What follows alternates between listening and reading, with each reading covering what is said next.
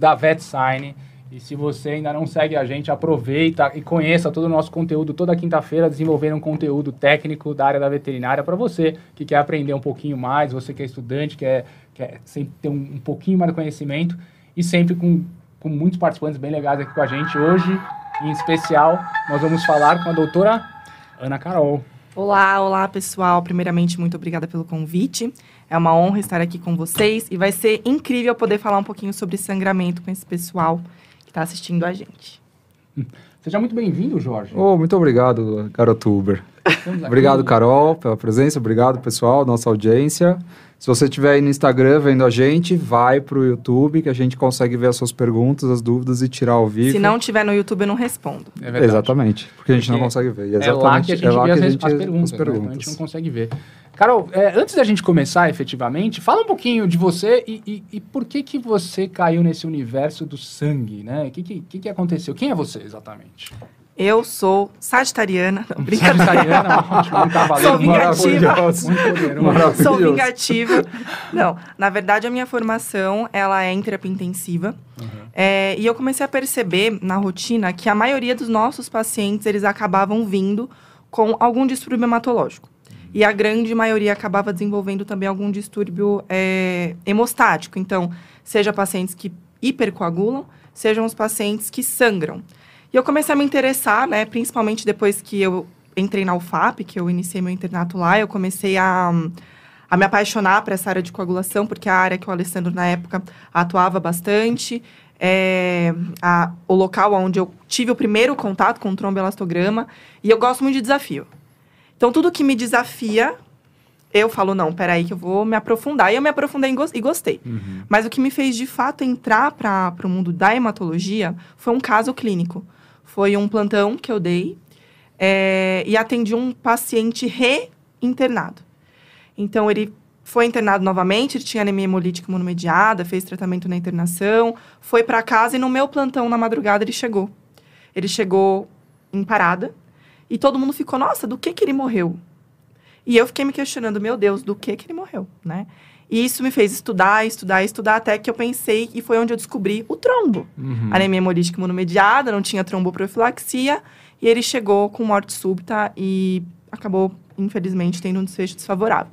E a partir daí eu comecei a estudar cada vez mais o tema, gostei, e comecei a a ter muito, é, muito benefício, ver muito benefício para os pacientes internados, é quando a gente conseguia unir a hematologia e a terapia intensiva.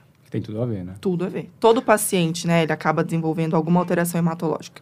E aí eu vou, eu vou puxar um gancho. Semana passada a gente está aí no nosso canal do YouTube, quem quiser assistir, assista. A gente fez um, um programa onde a gente contou as nossas cagadas hum. do nosso primeiro plantão. E aí eu vou perguntar, porque eu acho que agora podia ser, inclusive, um, uma pergunta introdutória para todo convidado, né? Ao longo da sua carreira brilhante, trajetória, qual foi aquela cagada que você fez que te marcou, assim? E sem medo de falar, de errar, porque é importante que serviu para aprender. Aquele seu primeiro plantão no lugar. Eu até ia falar, foi de sangramento? Por isso você trabalha com sangramento? Não. Olha... Uma, não pode, pode se abrir com a gente. Eu fiz várias. Ótimo. Né? Ótimo. Cagada, faço, continua faço, fazendo. Exato, faço com frequência.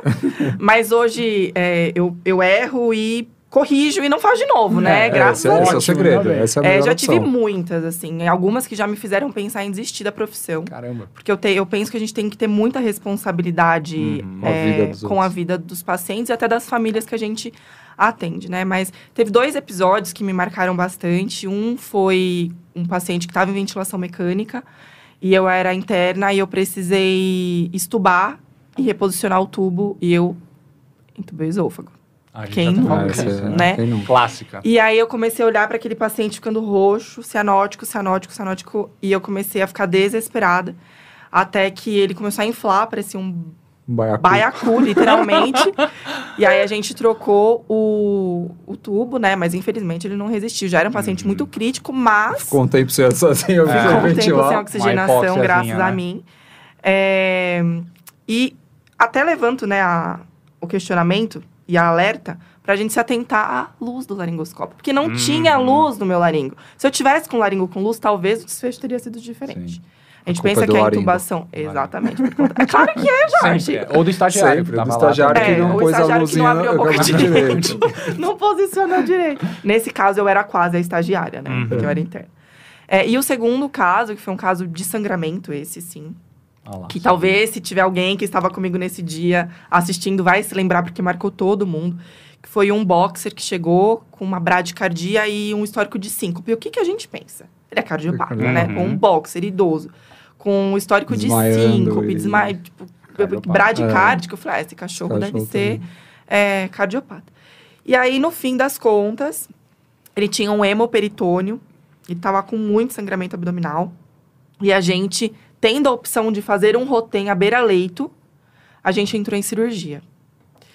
E ele estava sangrando difusamente, a gente não conseguia controlar o sangramento e perdeu o paciente. Talvez o desfecho não teria sido é, muito diferente né, disso, mas eu, hoje eu vejo que aquilo que a gente vê no, no guideline, no consenso, que é se tem quatro janelas de líquido livre é sangue vá para a mesa, ele tem que ser praticado, mas uhum. com as suas observações que nunca estão em todos os papers, até claro. porque a gente está falando de um contexto único que é cada paciente.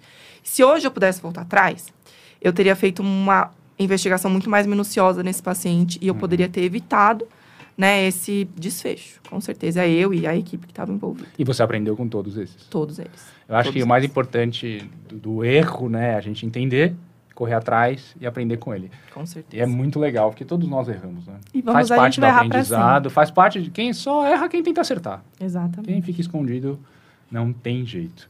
Muito legal. Vamos então começar aí a nossa a destrinchar hoje é o nosso 13 terceiro episódio. Todos os outros estão no nosso canal do YouTube para disponíveis para vocês. Tem muita coisa boa que já foi falada aqui, tem uma Sim. biblioteca de conhecimento fantástico.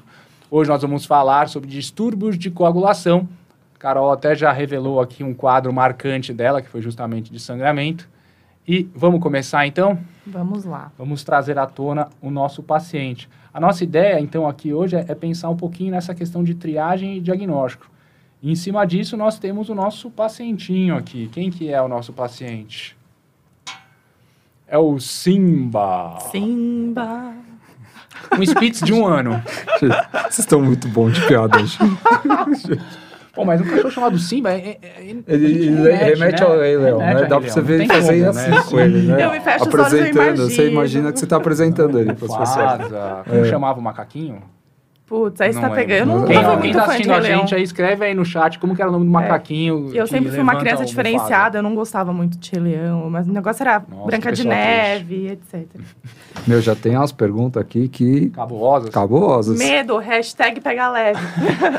Ó, o histórico. Com certeza é hematologista é um aqui, alguém falando. Começando pela raça, sem mesmo ler o histórico dele, o Spitz por si só é uma raça que tem distúrbio de coagulação? Tem alguma patologia específica que a gente tem que pensar já no Spitz? É, as anemias hemolíticas imunomediadas, né? As uhum. trombocitopenias imunomediadas são bem características da raça.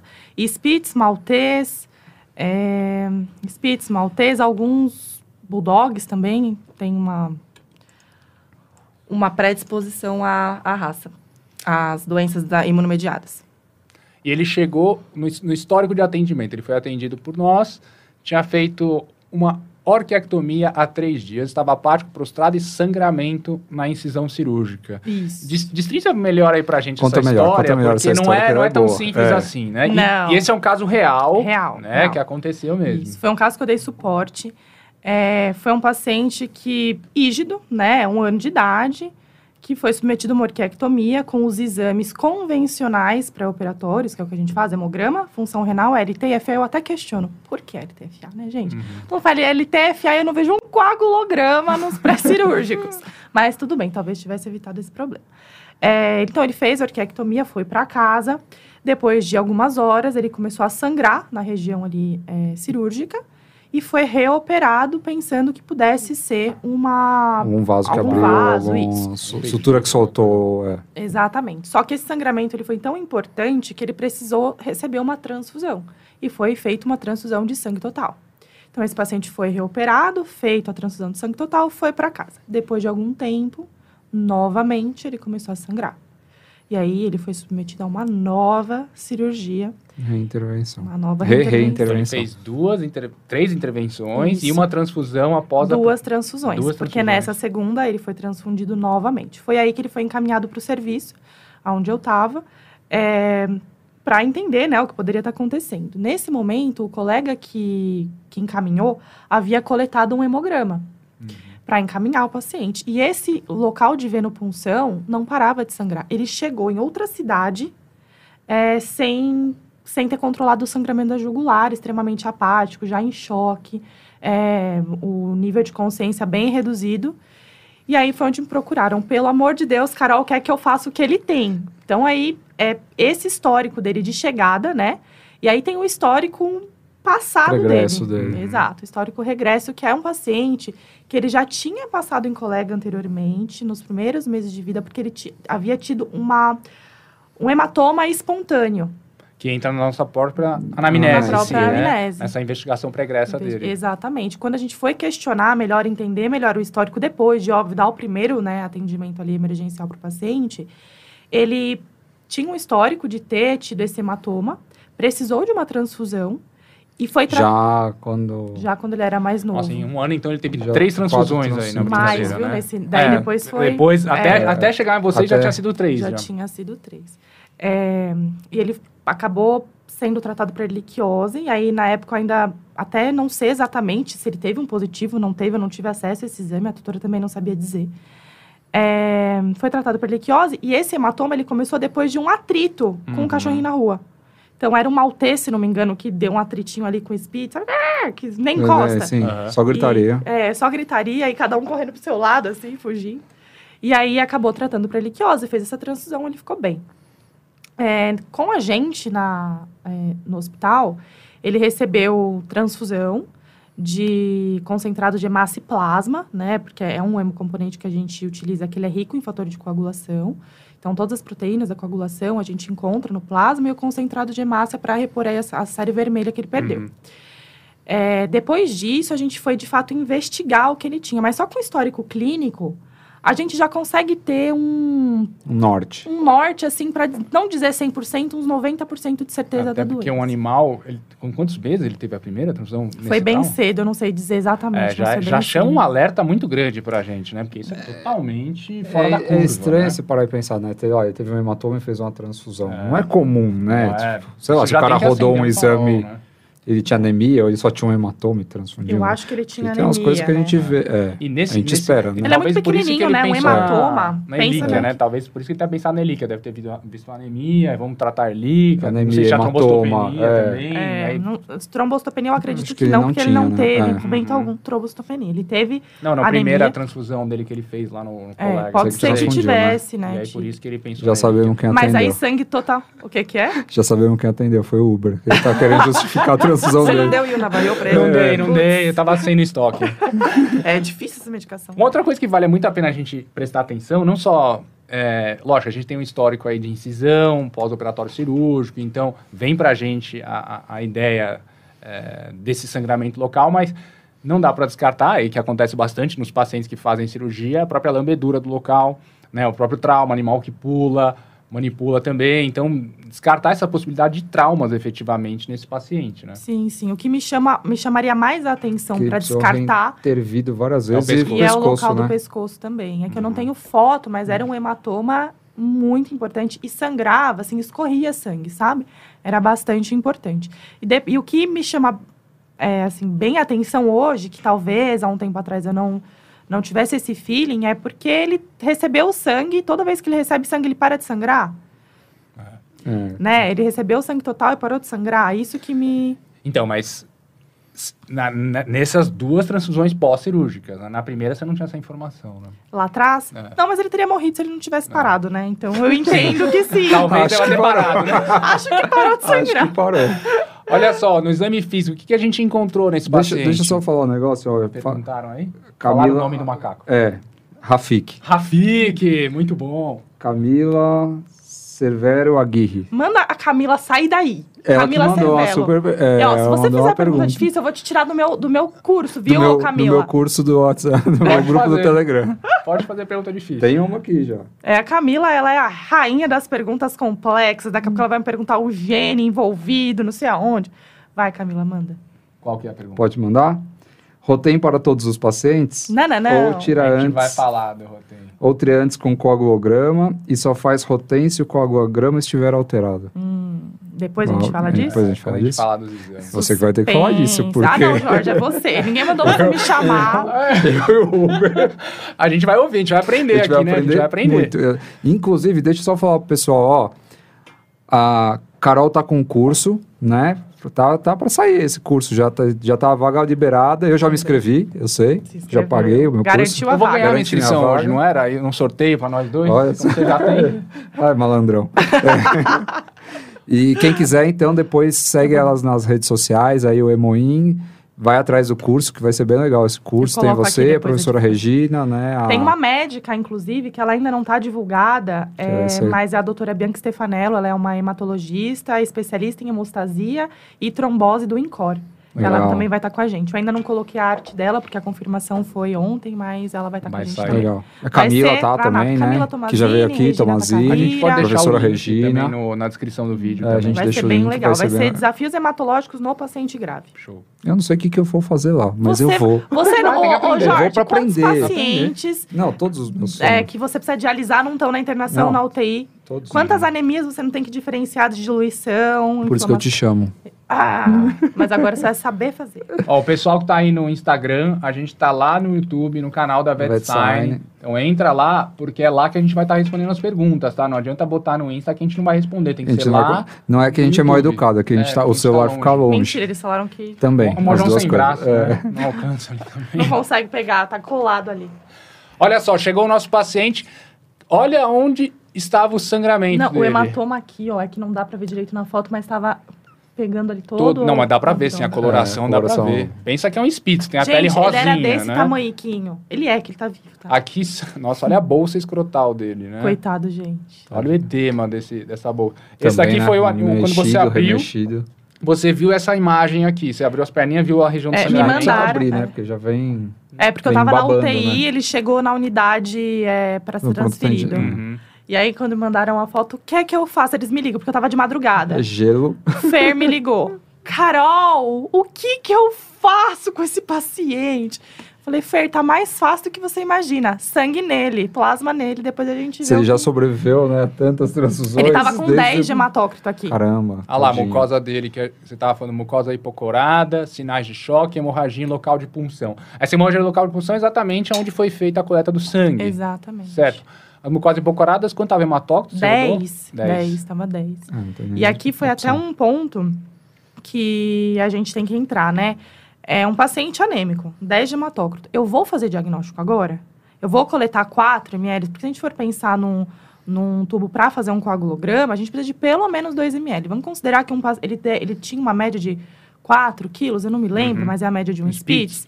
É, eles têm uma média de 9% do peso vivo de sangue. Uhum. Ele tá com 10% de hematócrito. Esse, essa quantidade, né? Esse, esse importante sangramento.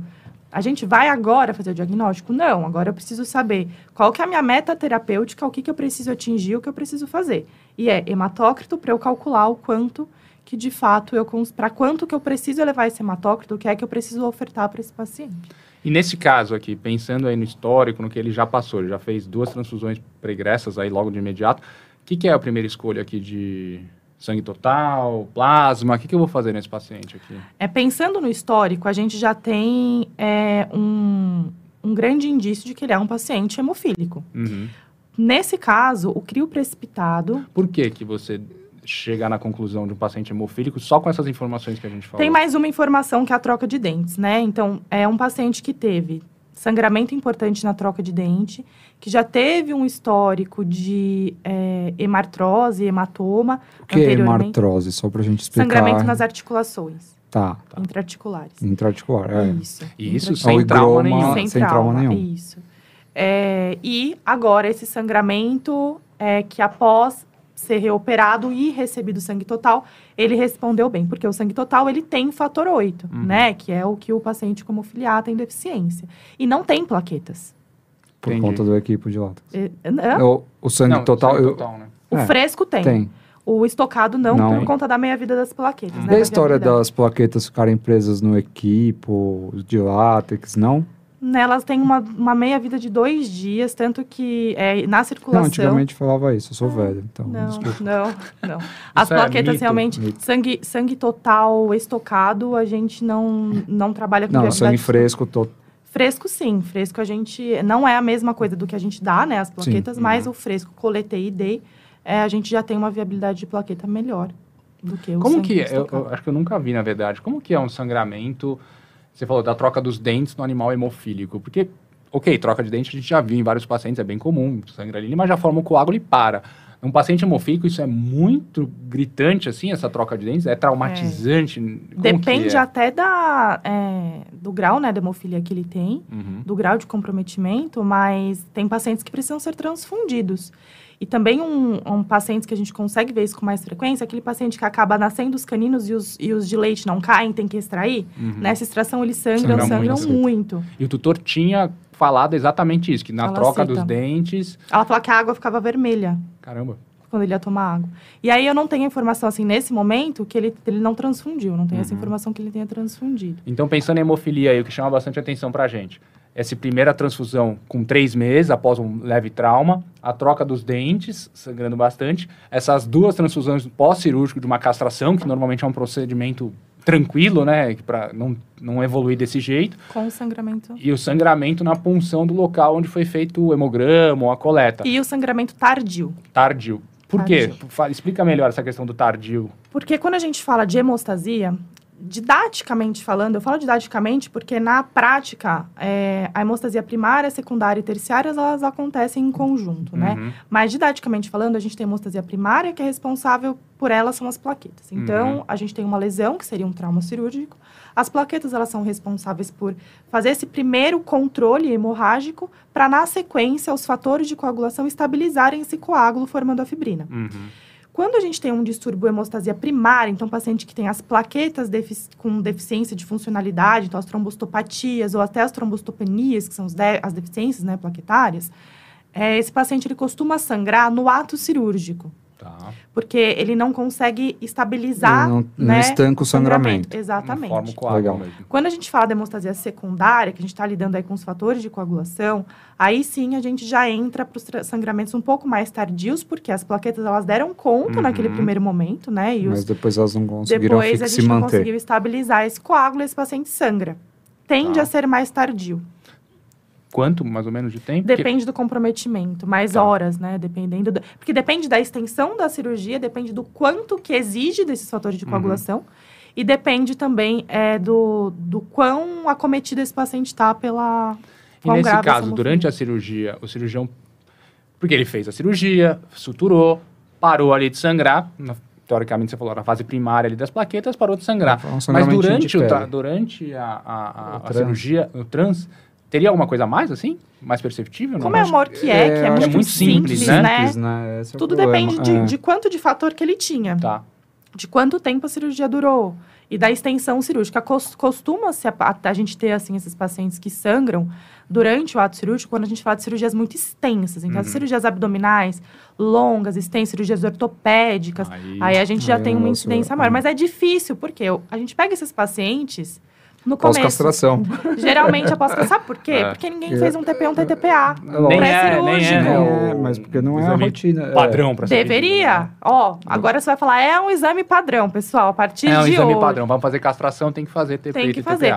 Porque a gente pensa que ele tá ítido, que eles estão bem, que eles não têm nada, mas quem garante? A gente vai correr o risco por um exame, né? É que nele pelo, pelo histórico anterior, você já deveria ter cantado a bola. Não tinha nem castrado é. ele, né? Não, você já você teve ali ah, o trauma, não, é. teve a troca de dente. Talvez o veterinário que estivesse acompanhando, se tivesse essas informações, pô, tem alguma coisa esquisita. Né? Vamos, que estranho, né? né? É. Vamos buscar, é que às vezes passa batido também. Passa batido. Então você falou dos fatores primários, plaquetas, secundários, os, os, os fatores, e o terciário? O terciário seria a fibrinólise, né? Então toda vez que, que a gente forma um coágulo, esse coágulo ele tem que ser dissolvido para uhum. que a uhum. gente não tenha trombo. Uhum. A fibrinólise nada mais é do que o fibrinogênio sendo transformado em plasmina e a plasmina dissolve esse coágulo. Uhum. E é a partir da dissolução desse coágulo que a gente tem o, o dímero D, né, a partir da, da, da, atuação da plasmina na, na fibrina que a gente tem o dímero D tão falado hoje em dia, dímero D para trombo, dímero D para trombo. Então, a e se a gente daí... não tiver a fibrinólise, você tem uma predisposição a trombo. Sim.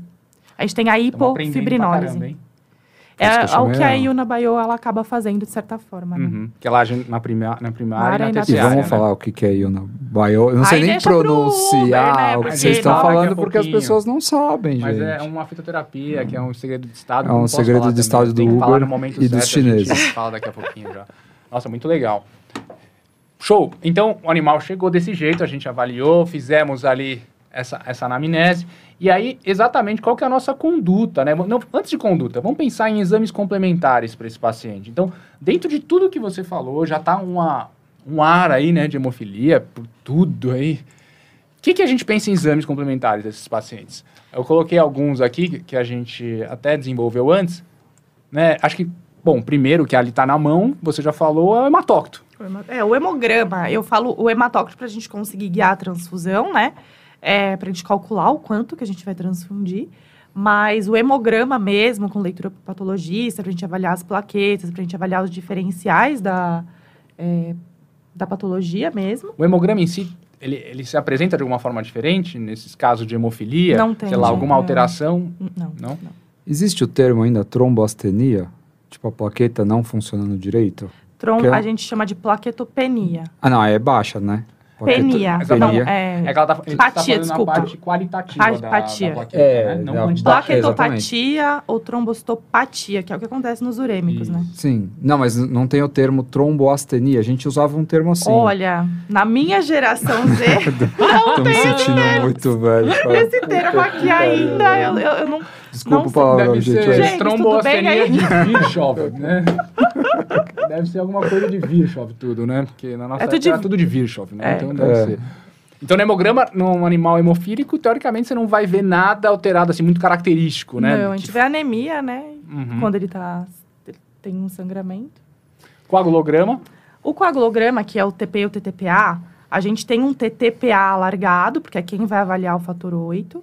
É, então, a gente tem um TP muitas vezes normal e um TTPA alargado. O que, que tem que tomar cuidado na hora de fazer esse Pera, a gente tem um TP normal. normal. O que, que é um TP que normal? É, o TP? é o tempo de protrombina. Tá. E o tempo de tromboplastina parcial ativado é o TTPA. Tá, então o TP, qual que é o normal? Normal, qual que é o valor normal, assim? O valor de referência vai depender do, do laboratório, mas geralmente até 17 a gente tá considera tá normal. Legal. Tá, então dentro, me, menos que o valor de referência, abaixo, a gente não significa nada. Não uhum. significa nem que ele está hipercoagulando. Tá. É, alargou um pouquinho, a gente já mostra que tem algum distúrbio de coagulação ali nas vias é, é, de fator de coagulação. Na hemostasia secundária, óbvio, respeitando é, o volume né, da coleta, respeitando o tempo entre coleta e a avaliação, e a avaliação do exame, respeitando a homogeneização. Então, respeitando, fazendo o exame correto, a gente tem é, é, essas alterações. Que tem que ser feito na hora, né? O ideal, o ideal é, é, na, hora, hora né? máximo 10, 15 minutos. Assim como o Rotem, né? O Rotem, uhum. eles, eles falam 4 horas, mas o ideal é coleta e roda. Coletar e já fazer, né? É, o ideal é coleta e roda. E o que é o Rotem? É, pra gente não, explicar peraí, pra... vamos, vamos tá, é, desculpa, holograma. Não, não, não, não tira a cereja do bolo, Então, eu sou muito Jorge. ansioso. É, é muito conhecimento. Tomar, o que tem que tomar cuidado no coagulograma são duas coisas importantes, além, óbvio, da, da, dos erros pré-analíticos, né, no momento da coleta. Primeira delas, quando o paciente ele está é, sangrando, a gente tem que pensar que ele perde tudo, não só é, é, hemácias, uhum. né? Então, ele também perde fator de coagulação, ele também perde plaqueta. Então, os pacientes que têm um distúrbio hemorrágico grave, é esperado que ele possa ter alteração do, do, no TP e no TTPA. Então, às vezes, se a gente pega esse paciente nesse contexto e coleta um coagulograma, eu vou ter, posso ter um TP alargado e um TTPA alargado e eu não ter um diagnóstico com isso. Uhum. Então, o que, que é o ideal fazer e foi o que foi feito nesse paciente? Ele foi encaminhado, inclusive quem deu até sequência clínica com ele por um tempo foi a Camila Tomazini, que atendeu ele depois, porque eu ficava só na UTI nessa época. É, então, o clínico ambulatorial ela acabou assumindo. É, a gente transfundiu, eu não coletei nenhum exame para diagnóstico naquele momento, porque ele tinha 10% de hematócrito, então eu ia ter até alteração nesses exames. Então a gente transfundiu, a gente, pelo histórico, já praticamente bateu o martelo e encaminhou ele para dar o atendimento é, ambulatorial, para fazer o atendimento ambulatorial. Mas nesses pacientes, quando a gente tem já fez a transfusão, deu o tempo para que esse fator ele seja consumido novamente, porque senão eu vou dosar, ele vai estar tá vai estar tá do outro do doador. Uhum. Exatamente. Aí nesse caso a gente é, faz o coagulograma e a tendência é que só o TTPA esteja alterado, porque eu não avalio o fator 8 no TP, tá? Na via na via é, da é. E o que tem também que a gente tem que ficar de olho nesses pacientes é diferenciar para hum, deficiência do fator de von Willebrand, que é uma proteína que ele se liga, ele é responsável por fazer adesão plaquetária. Né? Então, ele vai aderir a plaqueta ali no endotélio lesionado. Quando a gente tem é, uma deficiência do fator de von Willebrand, a gente também acaba tendo uma alteração no, no fator 8. Por quê? O fator 8 ele é muito instável quando ele circula sozinho. Então, a, o fator de von Willebrand, ele estabiliza o fator 8 para que ele consiga exercer a sua função. Então, esses pacientes, um grande diferencial é a gente dosar é, o fator, de, von Willebrand. Dá para dosar fácil, não? A gente manda hoje para o Provete, demora um tempo, né? Mas dá. E agora tem aí uns laboratórios surgindo que vão ser revolucionários e a gente vai conseguir isso com mais agilidade. É, é bem para diagnóstico e prognóstico desse paciente, né? é, né? Para saber como um vai fazer, né? Para a gente ter Porque lá na hora do vamos ver, ele pouco vai trazer de informação, não vai ter nada, na verdade. Legal, Rotem. Rotem. E aí, Rotem? Rotem é... O que, que é o Rotem? O que, que significa? Rotem é uma sigla? O que, que é Rotem? Rotem, na verdade, é o nome do equipamento, né? Uhum. A gente está falando do tromboelastograma, uhum. que é um equipamento, se você quiser até colocar um gráfico... Vou botar uma fotinho para a gente aqui. É uma metodologia que a gente pode utilizar hoje, que é o... Um, não diria ainda o padrão ouro, né? Mas é, assim, o que a gente tem de mais moderno hoje, na rotina para a gente avaliar a coagulação do paciente em tempo real, é, com interação de, todas, de todos os componentes do sangue. Porque a gente sabe que quando a gente faz um TP, um TTPA, eu estou avaliando um plasma, uhum. né? Então, a gente sabe que na coagulação a gente não tem só o plasma, a gente tem a, a, interação das plaquetas com os fatores de coagulação, a gente tem a temperatura que interfere, temperatura do paciente. Então, a gente roda um, um coagulograma a 37 graus, mas se o paciente estava com 34 no momento uhum. da coleta, né? O que, que isso pode, pode nos mostrar? Pode ter de alteração, muitas alterações com paciente hipotérmico, a gente pode ter um paciente com acidose metabólica, a gente pode ter alteração de coagulação.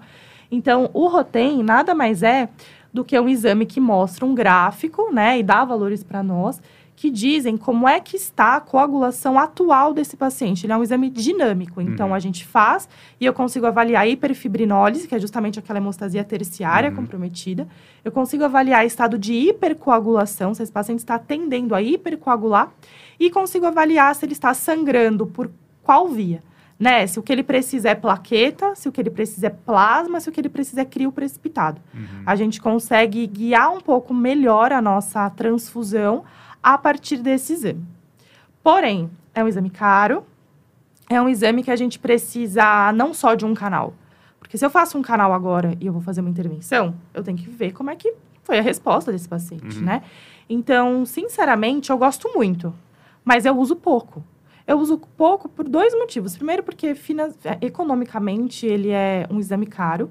Segundo, porque ele só tem aqui em São Paulo hoje. Então, como eu atendo, eu faço consultoria pelo Brasil inteiro. Às vezes eu estou atendendo um paciente de, de é, é, Campinas, às vezes estou atendendo um paciente de Fortaleza, de Natal, e não eu tem. não consigo mandar ele para fazer um rotem.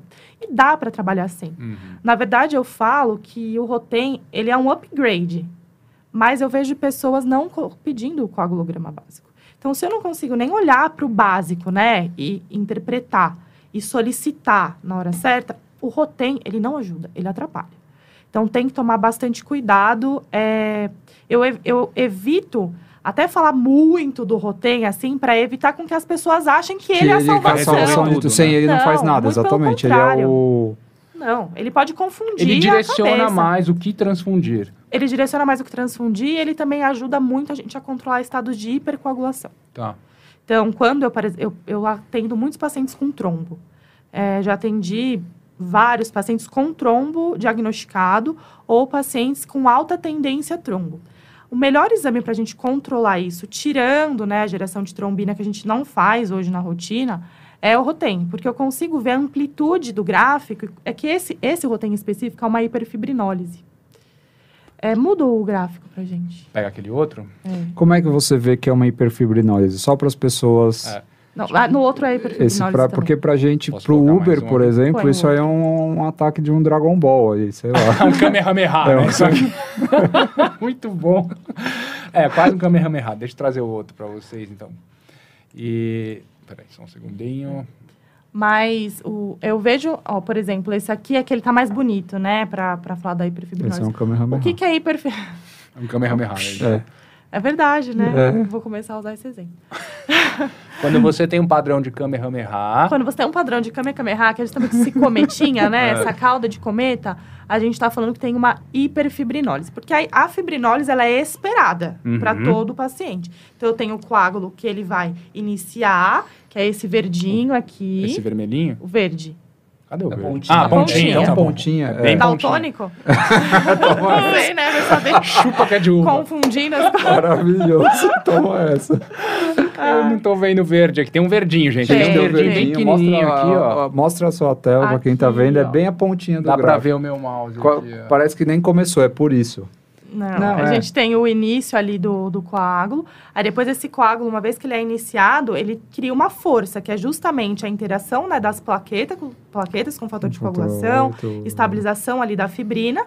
E aí é onde ele tem a força máxima do coágulo. A partir dali, ele é dissolvido. E a gente tem a fibrinólise. Nesse caso, é hiperfibrinólise. Ela está além do que ela deveria estar. Tá. tá, então assim, a força do coágulo é, é essa gordinho aqui, é essa evolução. Ponto médio aqui. Aqui, assim. Isso. isso é a força do coágulo. Deve ter um número aqui que mostra É, na verdade tem as medidas aqui, mas a referência, ela não é essa aqui, é uma outra tá. referência. Aqui. E aí aqui é a fase terciária, que é a fibrinólise, então. Isso, a gente já começa a ter a fibrinólise, que é onde a gente vai ter a atuação maior da, da plasmina. Tá? Nesse caso, então, ele está com uma hiperfibrinose, uma hiperfibrinose. porque está se alongando, né? Isso, esse rotem é de um paciente pós-trauma. Uhum. Né? Isso aqui é uma hiperfibrinose, uma hiperfibrinose clássica do trauma.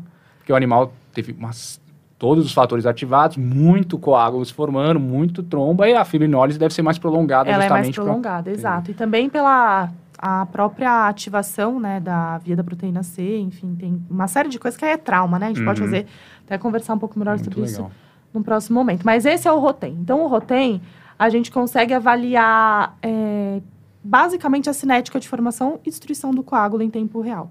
Ele é muito bom, é muito útil, mas eu, eu digo que a gente consegue trabalhar muito bem Sim. com uma boa anamnese. Anamnese para tudo que é coagulação, e entender o que o paciente tem, desde quando ele tem, o que é que ele toma, há quanto tempo ele toma, quais são os sinais que ele apresenta há quanto tempo, e a gente conseguir pedir um hemograma, interpretar um hemograma, pedir um TP, um TTPA, interpretar, um fibrinogênio, interpretar, a gente já consegue tirar muita coisa da frente. Em casos mais avançados, com certeza o Rotem ajuda bastante. Até porque, assim, aquela coisa, tem que saber o básico primeiro, né? É, não adianta nada se tem um Rotem na mão e não saber ver o ótimo é inimigo do bom, né? A verdade é Exatamente. O, o, ótimo é inimigo do bom. Exato. Sim. Você quer, às é vezes, o top, perfeito, o né? ótimo, tudo, mas você não conseguiu atingir ali nem o bom. E, às vezes, Exato. você acha que o bom não te serve. Te serve muito bem. Como você falou, o TP, o TTPA já traz bastante informação para direcionar o seu tratamento. Não é o é melhor, assim. o melhor no sentido de que a gente pode ter variação, né? Ele é um uhum. exame que,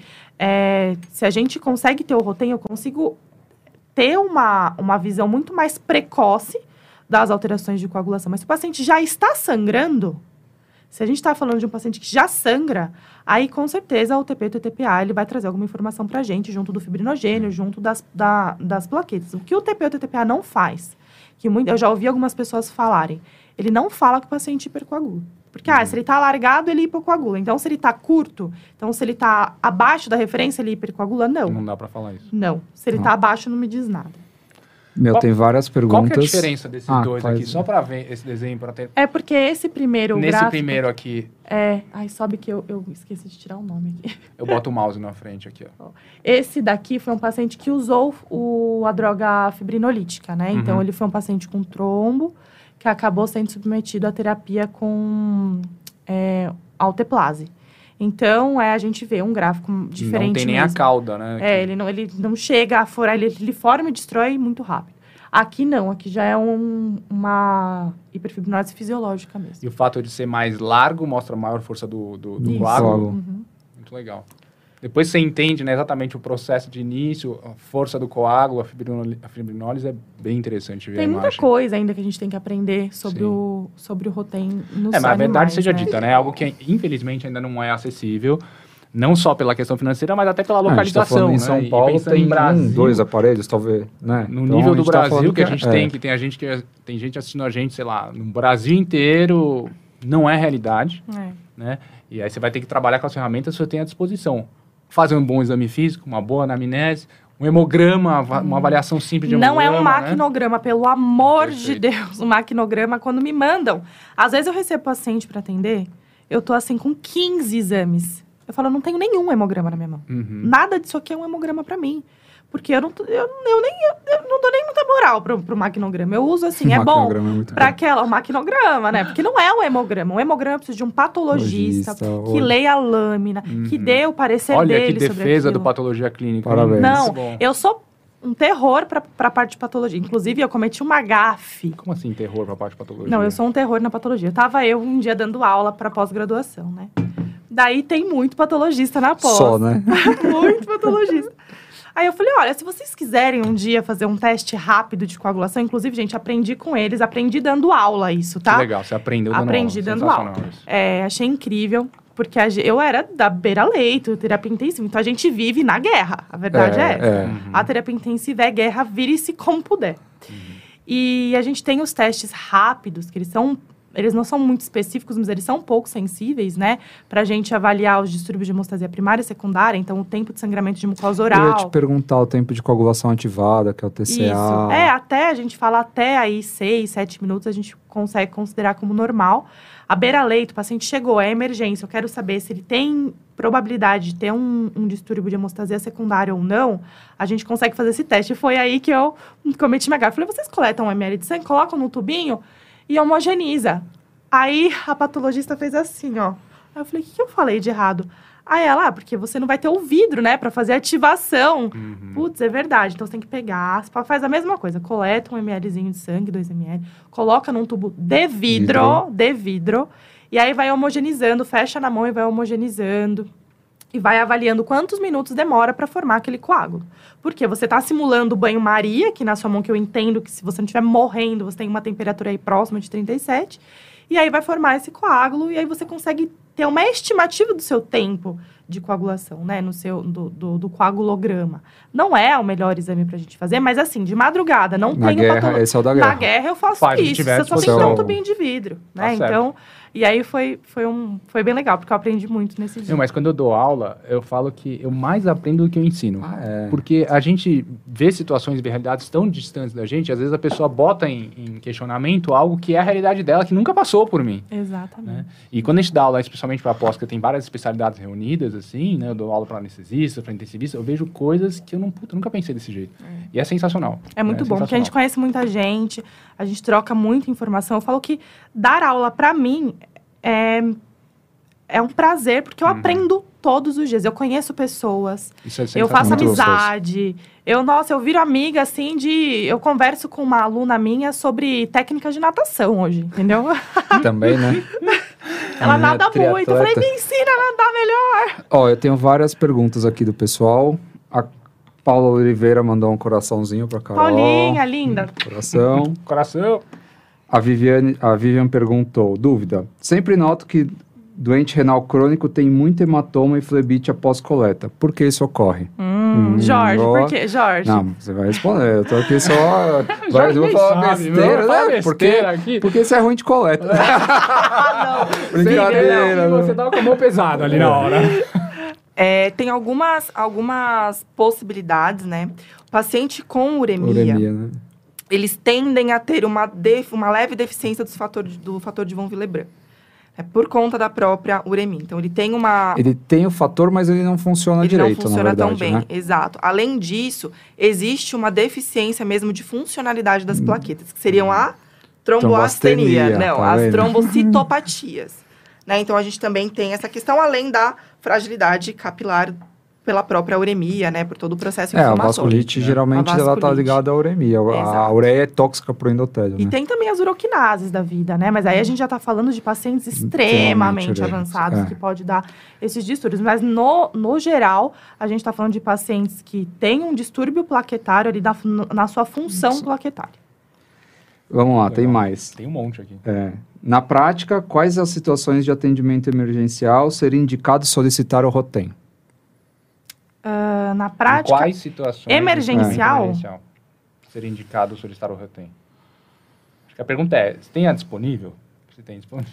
Não, eu vou, Olha. eu vou, eu, eu bolei uma aqui na minha cabeça. Por exemplo, um gato com trombo. Você acha que valeria a pena fazer um gato que chegou com um trombo embolismo arterial? se eu tiver que direcionar recurso, não precisa. Né? Assim, por quê? O paciente que chega com trombo, eu já sei o que ele tem. O que, que eu tenho que fazer para ontem? Operar esse paciente. sim. Uhum, Ponto. Então, chegou, eu vou de redire... Eu vejo que a gente tem muito problema em direcionar recurso. Sim. Né? E aí os tutores des desistem da gente muito rápido. Porque o paciente chegou com trombo. O que, que eu vou fazer? A primeira coisa, uma vez que eu já diagnostiquei, né? é, vamos o problema voltar. é o tempo do diagnóstico do Exato. trombo, o paciente né, chegou Carol? paralisado. É. Ponto. Extremidades frias. Com extremidade fria. A primeira coisa que a gente vai fazer é delta, né? Ali um gap de glicemia. A gente coleta a de glicemia, glicemia, tato do... de- Isso, glicemia da jugular, né? a Glicemia central. Coleta do membro acometido, né? Dos membros pélvicos e faz um gap. Uhum. Esse gap, uma vez que maior que 30 em gatos e maior que 16 em cães, ele é sugestivo de tromboembolismo. Quando você e- pensa em 30 e 16 números absoluto, né? Isso. Não É, por sim, cento, é né? Não, não, a relação. 30 Uma relação Isso, o gap mesmo. É, o gap que se a gente pega mesmo. o sérico, o da, o da jugular e a gente reduz Deu o... 100 na jugular, deu 70 no membro. 30 esse gap, gap essa é 30. diferença, Isso. 30. E a gente vê se tem circulação ali no membro, né? Uhum. Dá para fazer um ultrassom com Doppler pra gente avaliar se É tem um ou cara não bom, tem. né? Um cara bom a gente consegue ver. E aí a tomografia. Esse paciente tem que ir para mesa.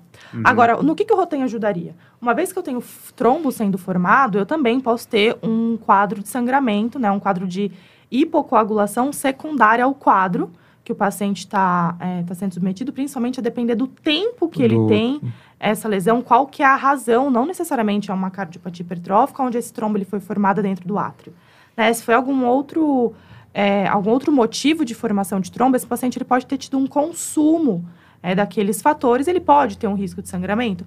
Pode, mas é um exame que eu falo, nossa, eu preciso? Indispensável, não, né? Hum, não. Um cão com né? hiperadreno que tem seus 700, 800 mil plaquetas. Tem, sei lá, um Mas cão com hiperadreno, não sangrando. Só pra fazer. Só pra fazer. Olha, Eu tô inventando situações na minha Beleza. cabeça da rotina É, pra porque gente entender o que é o, para as né? pessoas o... Aham. onde elas encaixariam o, o rotem, porque assim, são não é todo paciente que precisa de rotem, né? Ah, Como você até, já falou, Até porque então eu vejo muita gente pedir o Rotem e não saber o que fazer com o resultado. É, se eu olhasse esse gráfico aqui pra mim, pra você também. Mas esse aqui- é, Mas agora já. É um- só não, lembrar do Kamehameha, meu, é, já mas tá mesmo fácil. assim, não significa Aí o que, que, você você sabe faz qual é no o tempo. Kamehameha? Aí eu, se eu sei que a atividade filinolítica está aumentada, significa que esse bicho provavelmente vai sangrar, né? Porque não, não tá... Difícil. Geralmente, quando a gente pede, é porque o bicho já sangrou, né? Quando tá nesse, nesse cenário aqui. Aí a gente até Mas pode tá pensar. bem aumentada, né? A Tá. fi- atividade filinolítica naquele paciente, no caso, Tá, ele né? tinha Tá. hemoperitônio. Hiperfibrinólise, né? É, falou, né? Ele tinha, era, era um pós-trauma que tinha hemoperitônio, inclusive eu segurei a cirurgia. Eu falei, calma, vamos esperar um pouco a cirurgia, vamos pelo menos, vamos primeiro fazer o transamin, fazer uma, uma compressiva pra gente entrar em cirurgia, porque se eu entrar agora, Uhum. eu posso estar lidando com um processo de hiperfi- hiper- hiperfibrinólise, eu posso perder o paciente na mesa, né?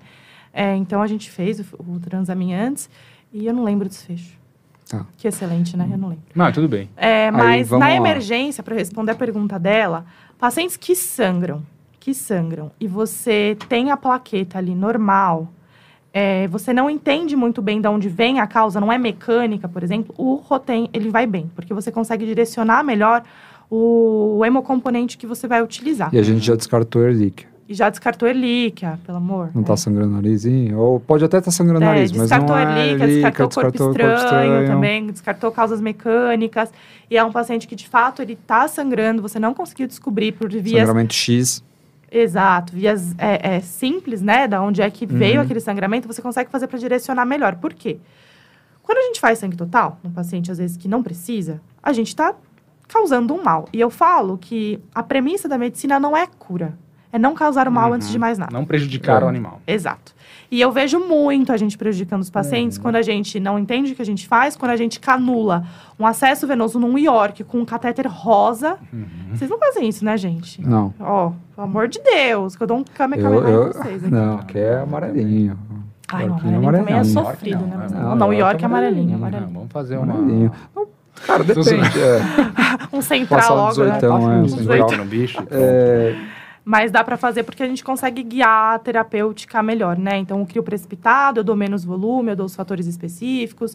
No plasma, eu já tenho também os fatores específicos, mas o volume é maior. Então, a transfusão, ela não é inócua, né? A gente uhum. também causa um mal quando a gente claro. faz. Então, a gente tem que tomar cuidado. Deixa eu... Vocês ah, perguntaram sim. até para a gente não, não deixar de falar do Yunnan. Quando que você usa o Yunnan, afinal? Então, vamos quem, lá. Quem o que, que é o Yunnan? Mas, vamos lá, é, né? Tem um monte de pergunta ainda, mas tudo bem. O que, que é o Yunnan? Porque vocês é, tinham comentado, tá a gente não, não, fala, é. não falar isso, que é bem importante, eu gosto de divulgar isso. Existe uma erva chinesa chamada Yunnan Baiao, Yunnan Baiô. Eu falo Yunnan Baiô. Yunnan Baiao, né? E essa erva chinesa é um segredo de Estado, realmente da China, vem de uma província ao sul da China, chamada Yunnan é, Yunnan, inclusive onde começou algumas pandemias aí. É, que age justamente no processo de coagulação, que é um segredo de estado. A gente sabe que ela é composta principalmente de é, radix ou panax autoginseng e desocoreia, que é uma planta, uma, um fito. Deus é mais. Ela tem, ela causa, age justamente nos, nos fatores primários, na agregação plaquetária e nos terciários, diminuindo a ação fibrinolítica do e melhorando assim o poder do, trom, do, do, do, do trombo, né, fala, né, do coágulo. Ah, não deixa de ser, né? um trombo, né? E, e, além disso, essa erva também, para quem não sabe, ela causa morte celular de hemangiosarcoma. Então, quando a gente tem animais que têm hemoperitônio, principalmente por uma ruptura de base, uma fator de base, que tem lá o hemangiosarcoma, a gente prescreve nesse animal de uso contínuo, porque isso reduz o aparecimento de metástase. Qualquer, qualquer tipo de câncer altamente vascularizado, a gente prescreve, né? E é bem legal ver as pessoas cada vez mais usando. E tem um trabalho super bacana que foi feito em cães e gatos, justamente com trombolastograma, mostrando essas atividades, né? Mas você estava falando agora há pouco no STEF que tem momentos que você não indica. Quando que você indica e quando você não indica o Nambaial? Se você encontrar, obviamente, que está super difícil de achar Nossa, hoje, tem que trazer de fora. No Brasil é muito difícil de achar. Primeiro que eu não consigo indicar porque eu não acho, né? É. Mas... Eu mando trazer do eBay, do eBay e da, da Amazon. O problema compra. é que os meus pacientes não têm muito tempo, né? É. Eu tenho que... Mas eu carrego comigo sempre na bolsa, porque se eu tomar um tiro, eu já tomo, ah, né? entendi. Entendeu? É, é isso mesmo. Tem, tem ali naquela bolsa, minha maletinha. Porque ele anda com uma bolsa muito. gigante, ele é computurista. Porque, assim, podia andar com uma caixinha desse tamanho né? Só agulha, né? Que... Porque agulha, que que é, Metade é Yunnan. Eu vou muito pro Rio Tijolo, de Janeiro né? Entendi. muito pro Rio. Tijolo, é colete. Olha o tamanho né? da. Depois a gente mostra pra vocês. Prédio dentista. é... Então, quando a gente não indica, como ele tem uma ação também com hipofibrinolítica, os pacientes oncológicos, principalmente, é, apesar deles terem uma probabilidade de sangrar, né, por uma ruptura de algum vaso, é a ruptura de um tumor, é, eu evito usar, em alguns casos, pelo fato da hipofibrinólise também, que já pode acontecer nos, na própria doença. Uhum. E aí a gente predispõe, às vezes, a formação de trauma. Mas Algum onde... em especial? Algum câncer em especial? Não? Quase todos, uhum. com exceção do mastocitoma. Uhum.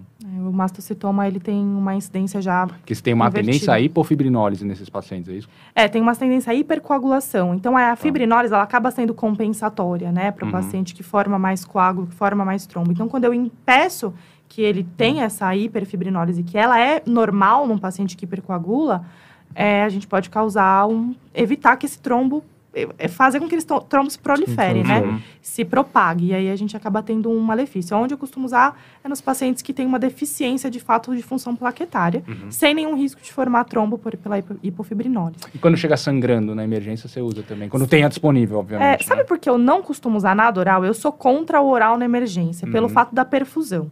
Né? Como o oral ele precisa ter uma absorção intestinal, é, os nossos pacientes estão comprometidos na emergência. Por uhum. quê? Quando a gente tem qualquer sinal de hipoperfusão, aonde mais vai ter é, direcionamento, né, de, de, de sangue, de nutrientes, oxigênio. É, coração cerebral é importante, as áreas Então, a gente usa via oral para um paciente com algum sinal de hipoperfusão, eu estou dizendo, o meu intestino não está hum. funcionando adequadamente. Uhum. Então, a minha absorção, é baixa, né, baixa. também, exato.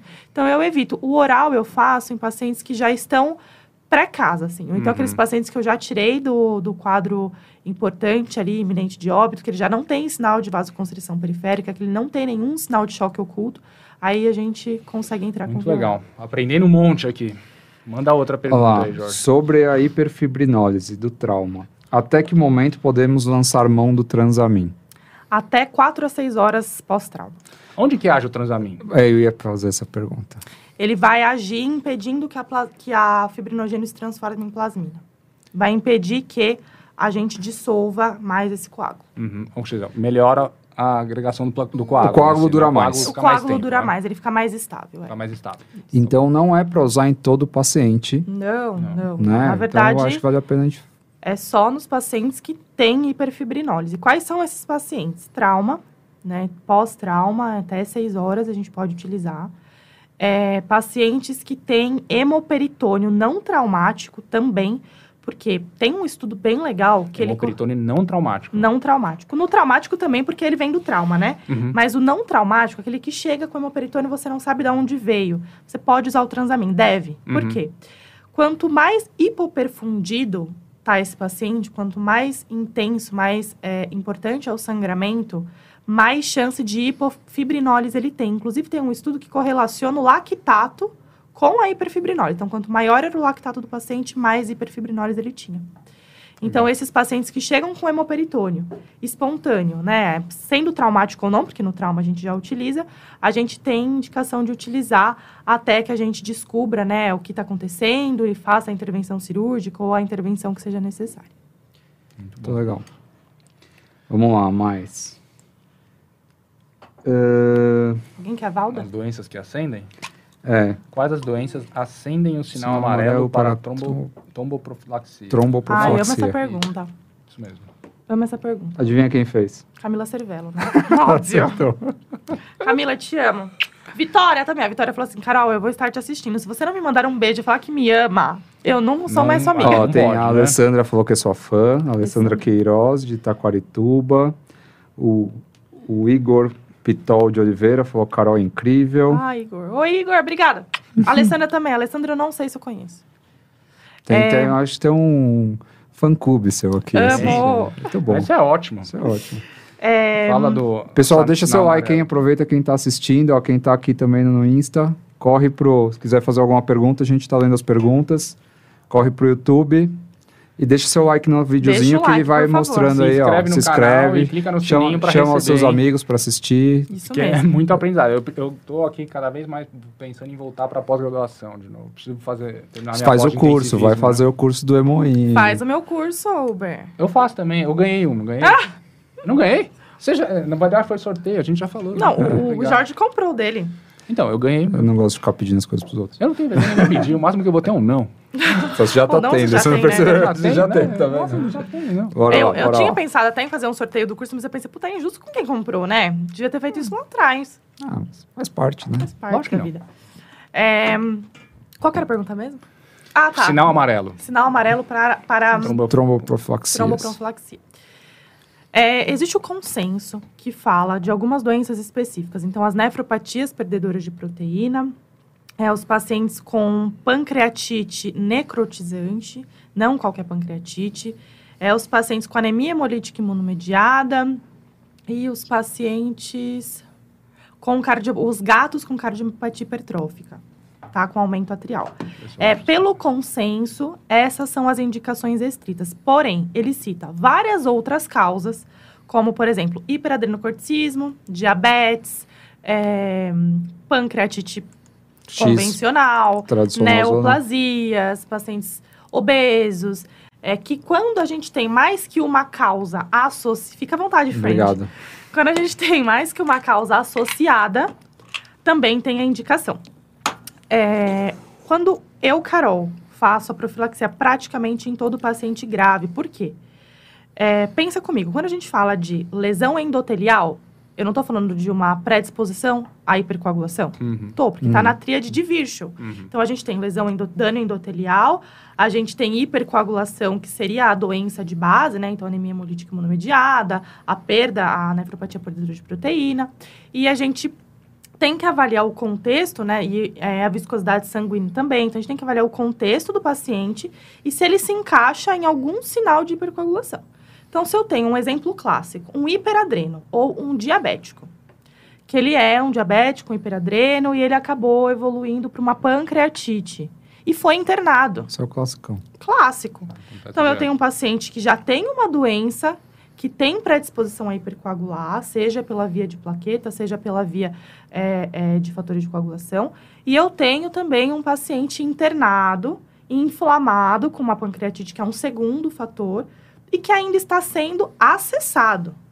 Então, é um terceiro fator, porque eu tenho um paciente que está com acesso é venoso, que às vezes ele chega com aquele catéter gigante uhum. que eu uhum. quero morrer quando eu vejo, quando ele não está na UTI, com acesso arterial. Uhum.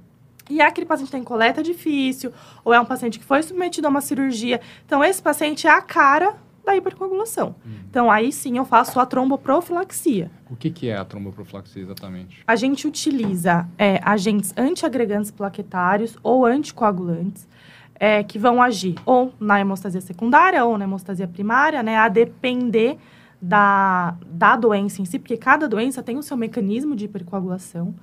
E a gente faz uma dose mais baixa do que a dose terapêutica, que na medicina humana, por exemplo, a gente tem tromboprofilaxia e a anticoagulação, que é para um paciente que ele já tem, por exemplo, um trombo diagnosticado, uhum. né?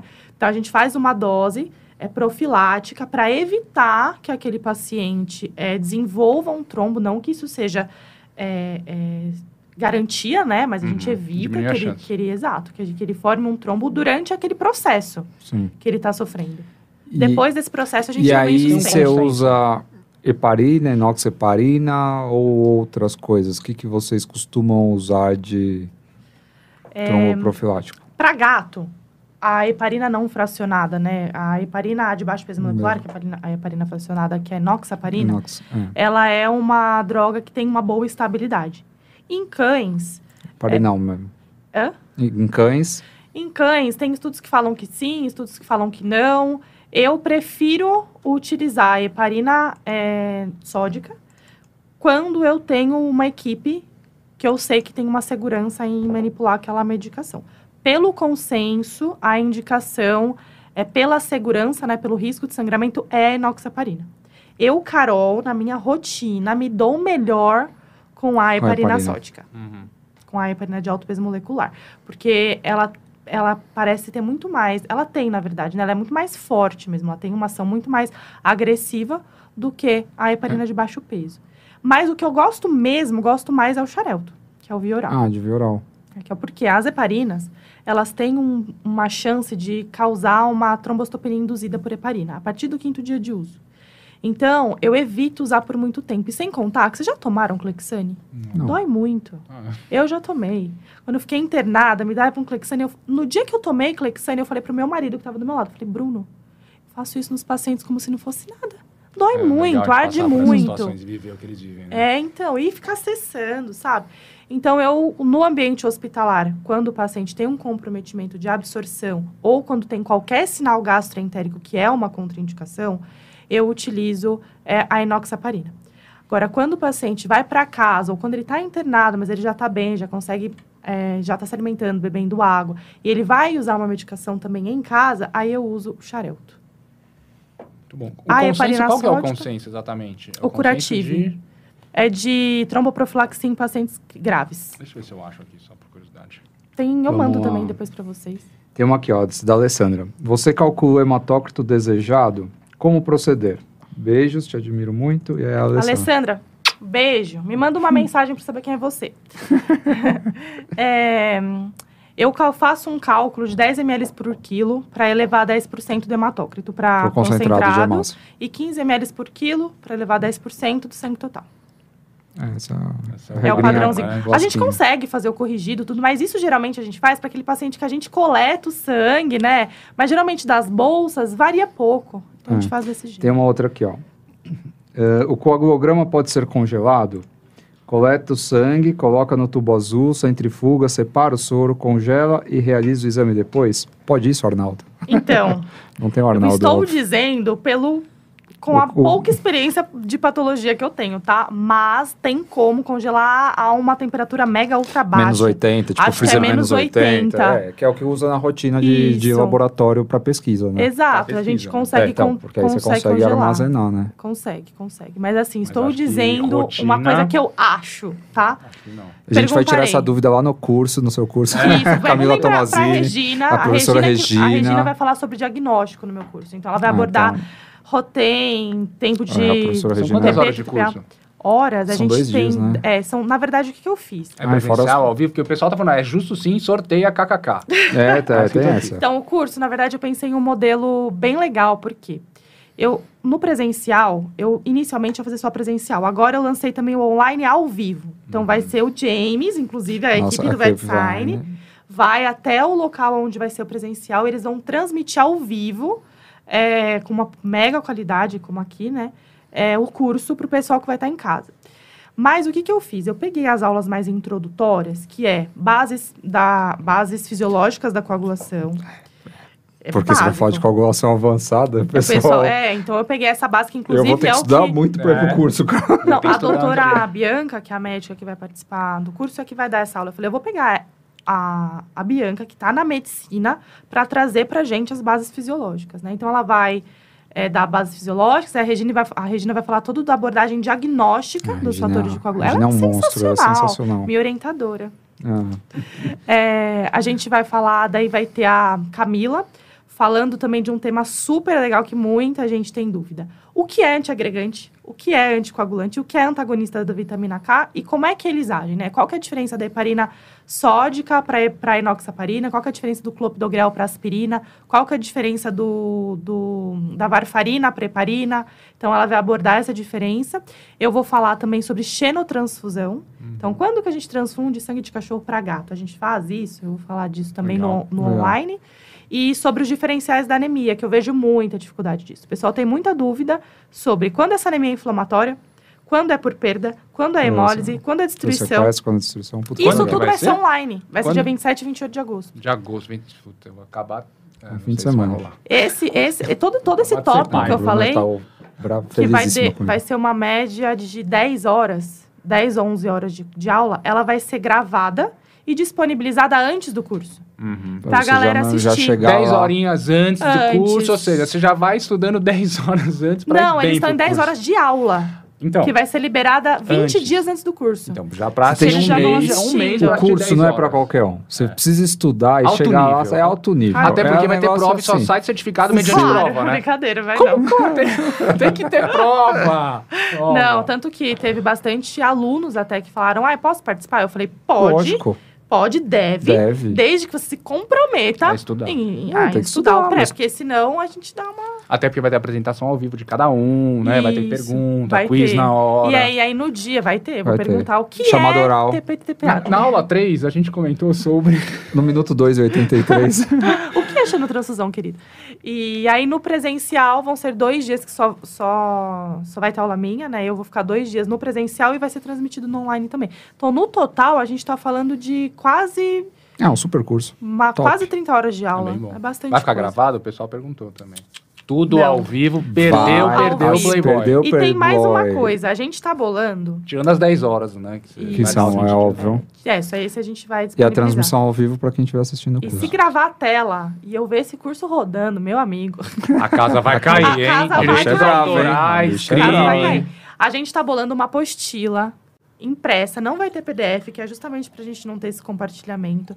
Capa dura, cada aula vai ter o seu capítulo. Então, para a pessoa ter o seu guia para estudar. Vamos botar tudo. o link aqui na descrição desse vídeo, desse curso, hein? Camila, Cervelo, pega lá do meu Instagram e coloca aí nos comentários. Pode colocar nos comentários. Gente, sensacional. Puta, aprendi pra caceta Tem mais dúvidas aqui, Carol. fim? Não, eu vou fazer o curso? Não, também. Eu já ganhei a minha inscrição, o Jorge já pagou, meu colega pagar pagou. metade, né? Quem sabe, quem sabe? O que mais? O que a gente tem aí de roteiro? Acho que foi isso, Acho né? que foi não, isso. gente esgotou Perguntas bastante. acabaram? Acho que esgotaram as perguntas. A gente tá com uma hora e dez já e aqui. dez. E assim, É, muita, muita informação, informação. e coisas pra rever. Eu acho que dá pra parar em vários Ver, momentos, reler. ver, rever, porque foi Pegar muita um informação bem condensada.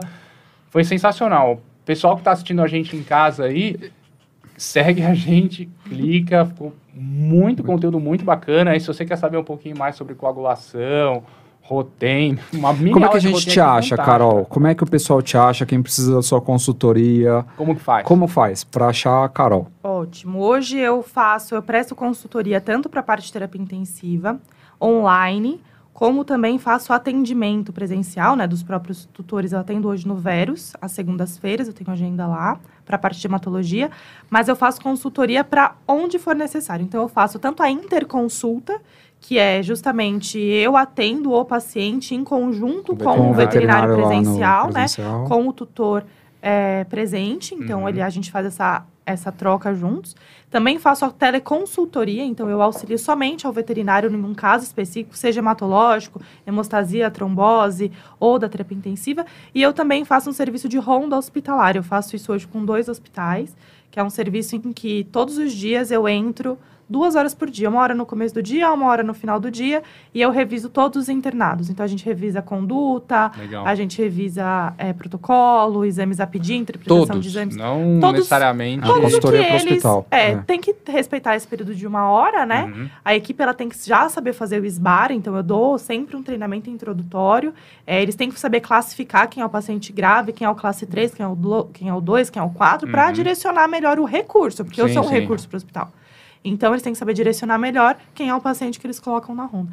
Tem funcionado muito bem. A média que a gente consegue atender por mês de paciente é uma média de uns 40. Legal. Uns 40 casos por mês. Bastante informação. E aí vocês me acham no Instagram, é o vet.carolruiz. Coloca K no comentário, por favor. Camila é minha anja. Ela falou que vai botar o link aqui.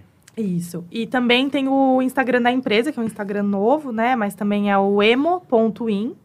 Não, é emoin, Emo- desculpa. in É ponto vet. emoin.vet, perdão, errei o Instagram da minha própria empresa. Tudo bem, Sorry. acontece. Mundo moderno e, E o novo. meu telefone profissional também é onde as pessoas me acham mais fácil. A Camila pode colocar o meu telefone profissional no. E tem no Insta também. E tem no Instagram. no Tem, Insta meu também. telefone no Instagram? Deve ter, né? Deve ter, né? Se não tiver, a gente atualiza A gente e... atualiza, a gente coloca lá. A gente manda o pessoal também. E é isso, ó. O curso, a gente tem mais 10 vagas. Então corre, 10 vagas. que provavelmente depois de hoje ó, acaba. Acaba. É, acabou, certeza. Acaba. E é isso. Show. Muito obrigada por Gente, toda Camila, a você audiência. quer mandar uma, um agradecimento? Quer mandar um tchau pro pessoal? Como eu faço isso? Pra Ah, cá? à vontade. Pra cá? Pra... Pessoal, muito obrigada pela participação. Espero que vocês tenham gostado. Me sigam para mais dicas de coagulação, de hematologia, de intensivismo. Sigam o pessoal, o trabalho deles é muito legal. Tem muita informação bacana. Eu acompanho todas as lives. Inclusive, semana passada foi top, falando dos erros do primeiro plantão. Eu dei muita risada. As foi cagadas, muito legal. é, É, as cagadas, As isso, as cagadas, cagadas. A Camila Mendes, amor da minha vida é monstro da, também de Incrível. internação. Então, o que vocês precisarem, contem comigo, de verdade. Manda DM, mensagem, eu tô sempre à disposição. Obrigado pelo convite para vocês também. Jorginho? Pessoal, mais uma vez, obrigado a todos, obrigado por aceitar nosso convite. Seja muito bem-vinda, você aqui é da casa, né? Obrigado à nossa audiência que está aqui no Instagram, no YouTube, nas plataformas. E para a gente continuar, a gente precisa que vocês divulguem e curtam, deixem seu like, sigam para a gente fazer o programa funcionar. Obrigado, Uber. Obrigado, Carol. Obrigado a todo mundo. Nos vemos quinta que vem. Eu sou o Arroz de Festa, eu tô em todas. Você vem de novo semana que vem? Quem Ah, que é da sempre, semana né? que vem? Não sabemos ainda, é Ainda- surpresa. é, surpresa. Surpresa! São tantos convites. Vocês vão me contar, né? Depois que fechar. Lógico. Então tá bom. Pessoal, eu queria agradecer a presença do Jorge, da Carol, por abrilhantar aqui com o seu conhecimento. Ficou muito bom, muito bom mesmo, contribuindo com a nossa biblioteca de conhecimento da VetSign. A gente tem no nosso canal do YouTube vários episódios com temas super variados. Realmente é um conhecimento que, para você que já está há muito tempo na área trabalhando, ou é recém-formado, ou está estudando ainda na sua graduação, vale bastante a pena. São aí pelo menos, ó, já deve ter umas, tranquila, tranquilamente, umas 30 horas de conteúdo aí, bastante material. A gente agradece a presença de vocês, está com a gente até agora, agradecemos todas as perguntas, foi muito proveitoso. E nos vemos na quinta que vem, às 20 horas, aqui nos casos clínicos da VetSign. Gente, foi um prazer e a gente vai se falando. Até mais. Tchau, tchau. Muito bom, hein, cara?